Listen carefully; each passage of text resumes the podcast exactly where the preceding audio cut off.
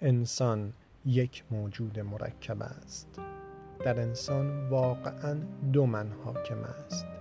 یک من انسانی و یک من حیوانی. و چقدر مولوی این مسئله تضاد درونی انسان را عالی در داستان مجنون شطور سروده است.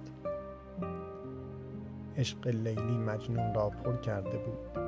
جز درباره لیلی نمی اندیشید اما از طرف دیگر شطور هم حواسش ششتان دنبال کرهش بود که تازه به دنیا آمده بود و جز درباره کره خودش نمی اندیشید کره در این منزل است لیلی در آن منزل.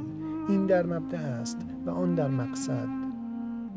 مجنون تا وقتی که به راندن توجه داشت می‌رفت.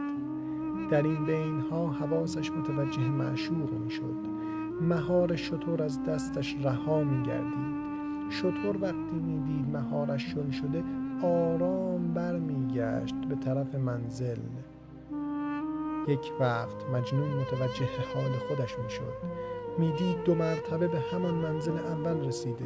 شطور را بر می گردان باز شروع کرد برفتن مدتی می رفت دوباره از خود بی خود می شد حیوان به قصد دیدن بچهش باز می گشت چند بار این عمل تکرار شد.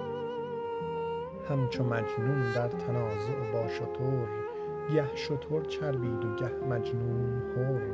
میل مجنون پس سوی لیلی روان میل ناقه از پی طفلش روان.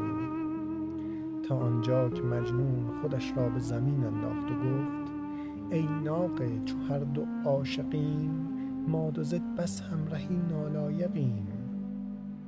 و در اینجا مولوی خودش گریز می‌زند و می‌گوید جان گشاده سوی بالا بالها تن زده اندر زمین چنگال ها جان گشاده سوی بالا بالها تن زده اندر زمین چنگال ها میل جان اندر ترقی و شرف میل تن در کسب اسباب و علف.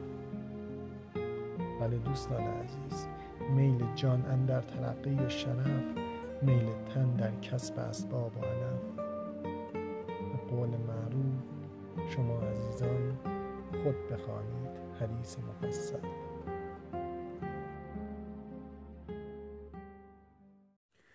تا که بودیم نبودیم کسی کشت ما را غم بی هم نفسی. تا که خفتیم همه بیدار شدند تا که رفتیم همگی یار شدند. قدر شیشه بدانید چو هست نه در آن وقت که افتاد و شکست.